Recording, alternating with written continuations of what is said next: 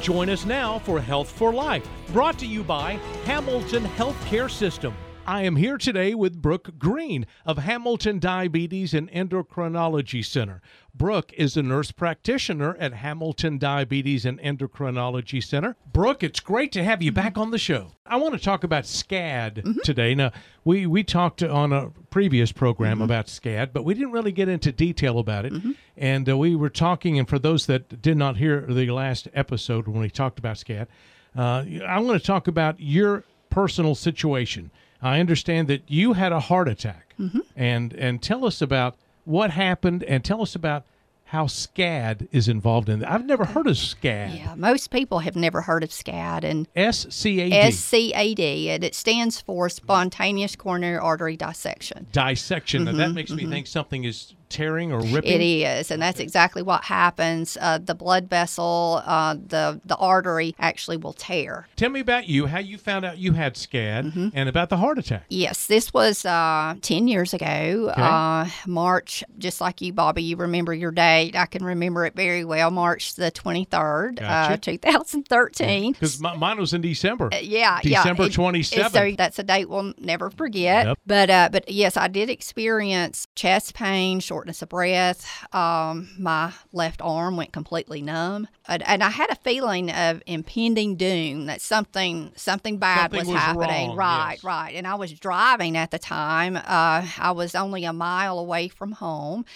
I went ahead and made it home. When I got there, I did have my 13 year old daughter with me. I, I did call uh, 911 and um, they did come out. Uh, firefighter came out. We determined partially my help as well because I was stating I should not be having a heart attack. I'm 42 years old. I have no risk factors. Right. So he in turn agreed and said Okay. it's probably anxiety. So um, uh, Yes. uh, but we I- were both in agreement. yes, yes. But anxiety, I mean, th- th- that's some of the symptoms of It- it- anxiety. it is. Yeah. It is. And I already had a history of acid reflux, so I thought maybe I'm having just just a bad uh, Yeah, episode heartburn, of yeah. heartburn. Um, so anyway, the symptoms did subside somewhat, but this was on a Saturday, and I continued to have symptoms throughout the weekend. My husband was really wanting me to go to the emergency room. I refused. Did not feel well. That following Monday, I did go to work. Was feeling worse. I called a friend of mine who is a nurse practitioner at a cardiologist office. Uh, she was able to work me in. Did have an abnormal EKG. Went for a stress test. That was abnormal, and then uh, eventually went for a uh, cath, a cardiac cath, and uh, we did determine at that time I did have a heart attack, and the heart attack oh, my. was uh, not the standard uh, buildup of plaque like you would see with the what we call a regular heart attack. I understand. Um, this uh, happened due to a tear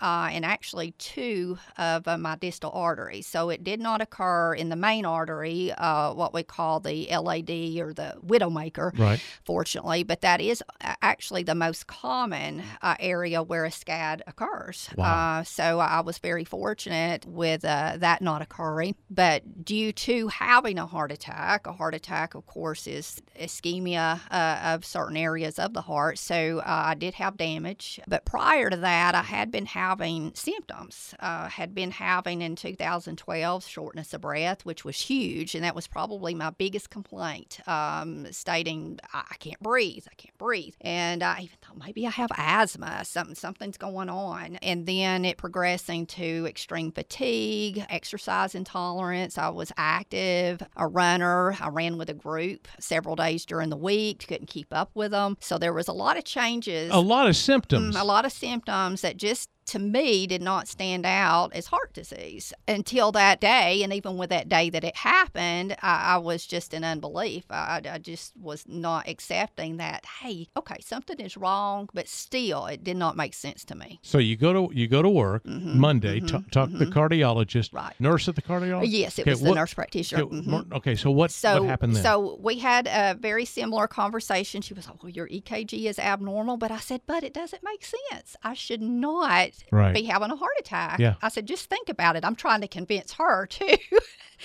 Well, my, I've never had hypertension. I've never had high cholesterol levels. How could this possibly happen? Right. So, uh, but with it being abnormal, the EKG, we did move forward the next day and we completed a stress test. And uh, I received a call that evening actually from my cardiologist who uh, stated that, yes, in fact, we need to get you in here. Your stress test was uh, positive. Ooh. So the very next day, uh, they went ahead and admitted me uh, to the hospital. Hamilton That's Medical correct. Center in Mhm. Dalton, yes. And they went ahead and uh, did a cath. So uh, with SCAD, it is treated differently. Now, how, how would you treat yeah, and that that's a I mean, per- uh, that's a good question. How, how are you going to treat a tear that's inside the artery? That's, I mean, a stent is totally different. Right, it- it- so it is. you would no need for a stent. It- that's but, but how would right. you treat a tear? Uh, with the tear, it is different, and, and I could remember my cardiologist telling me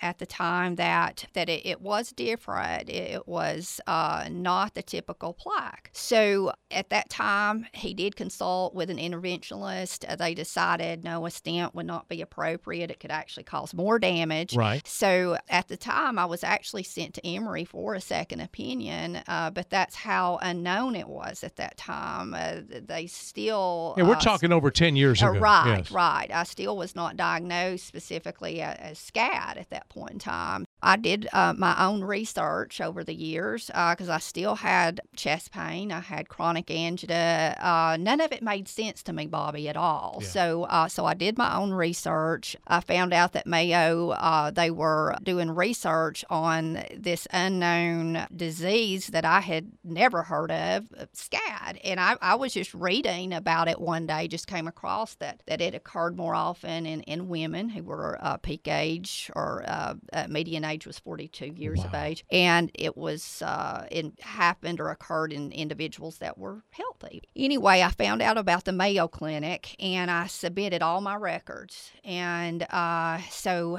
they evaluated my records and based on the cath that was done in 2013, Mhm. uh, did determine it was a, a SCAD event. Well, now, where do you go from there when it comes to treatment? With treatment, uh, right now, the based on current research, taking an aspirin every day, 81 milligram baby, baby aspirin. aspirin, uh-huh, yeah. I do that. Being on uh, a beta blocker just Mm-hmm. to decrease the workload of your heart, particularly if you have hypertension. But did they not go in there and sew that up or whatever? no, I- I and don't that's a how- good that's a good question. How would they fix a tear? Aren't you aren't you, aren't you leaking Mm, It blood? actually will heal itself, Bobby. Uh, Okay. Uh, and it, it does take, it could take several weeks for that to happen. Several so, weeks. Several weeks for that to happen. So, what's important when somebody is immediately post SCAD, um, it is important for them to actually be in the hospital for, it's recommended right now based on Mayo Clinic guidelines, four to five days for Okay. continuous monitoring Right.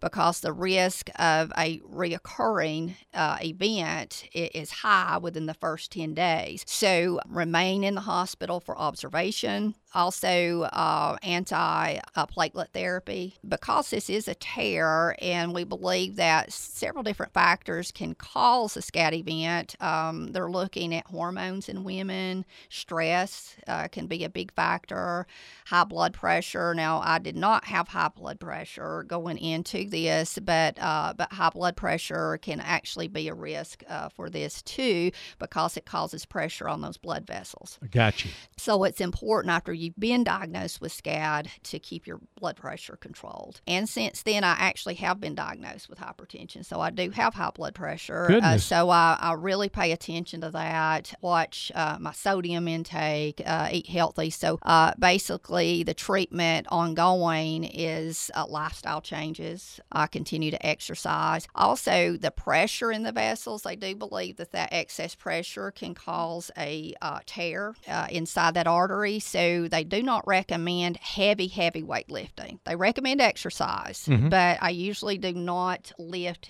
anything over 20 pounds. Got you. And there are certain uh, individuals that have connective tissue disorders that may be at risk, such as fibromuscular dysplasia, which is actually a rare condition, but it's basically weakening of the blood vessels. And 80% of people that have a SCAD event have this condition. Really? Yes. Eight Yes. out of 10. hmm Wow. That's correct. So, post SCAD, it's important to be uh, assessed for FMD. The results with me, they were inconclusive. There are a few cardiologists that, since there's an 80% risk, will go ahead and say, okay, this person has had a SCAD event. Let's assume they have FMD. There's not any cure for that, but it's basically observation paying attention to your body because any of the tears can happen anywhere, anywhere throughout your body. Uh, yes. The carotid arteries, the, the renal arteries can increase the risk of having a stroke. So, if anyone has any symptoms of a heart attack, any symptoms of stroke, it's important to call 911 immediately. Yeah, call 911. Mm-hmm. And in your case, I mean, you you didn't you weren't overweight. No. You exercised every day. Exactly. Uh, you're 42 years old. Right. And it still happened to you. Yes, yes, and and you can. And it can happen to anyone. It can happen to anyone, and uh, and for anyone that's had a SCAD event, there's a 30% risk that it could happen again. So oh, that's why goodness. it's really important to, to keep yourself. And it happens more often to women? It happens more often to women. It can happen with men, Mm-hmm. but there's a higher percentage of women that are affected. And we have said in the past with SCAD that it's very rare, but I believe it's been misdiagnosed. It's not as rare as we really think that it is. So if anyone's out there and they have had the symptoms, that I have discussed, uh, it is so important to get with your provider. Yeah, I'm sure that it is. Mm-hmm, Well, Brooke, thank you for joining us today. Thank you. It's always good to have you on the show. Thank you, Bobby. I appreciate that. For more information on Hamilton Healthcare Systems heart care services, visit hamiltonhealth.com slash heart. Thank you for listening to Health for Life, a presentation of Hamilton Healthcare System.